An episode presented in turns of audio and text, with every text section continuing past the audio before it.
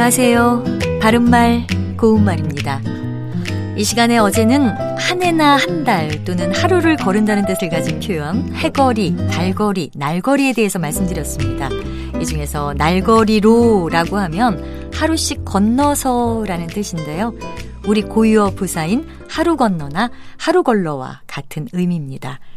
우리말 표현 중에 또 하루돌이라는 게 있습니다. 하루돌이는 하루, 그리고 도 밑에 니을 받침을 쓰는 돌, 마지막에 이를 쓰는 것으로 하루 걸러 한 번이라는 뜻의 명사입니다.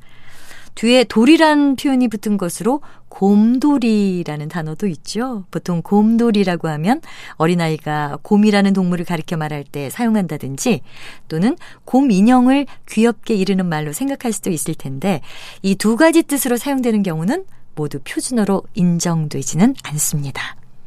곰돌이의 정확한 의미를 말씀드리면 자꾸 계속하여 도는 일이라는 뜻입니다. 그리고 곰돌이라고 곰을 길게 발음합니다. 예를 들어보면 그는 운동장을 몇 바퀴째 곰돌이를 하였으나 잃어버린 시계를 찾을 수는 없었다. 이렇게 말할 수 있습니다.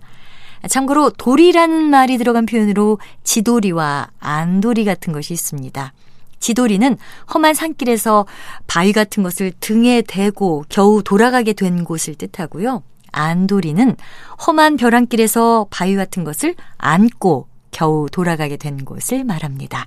바른말 고운말 아나운서 변희영이었습니다.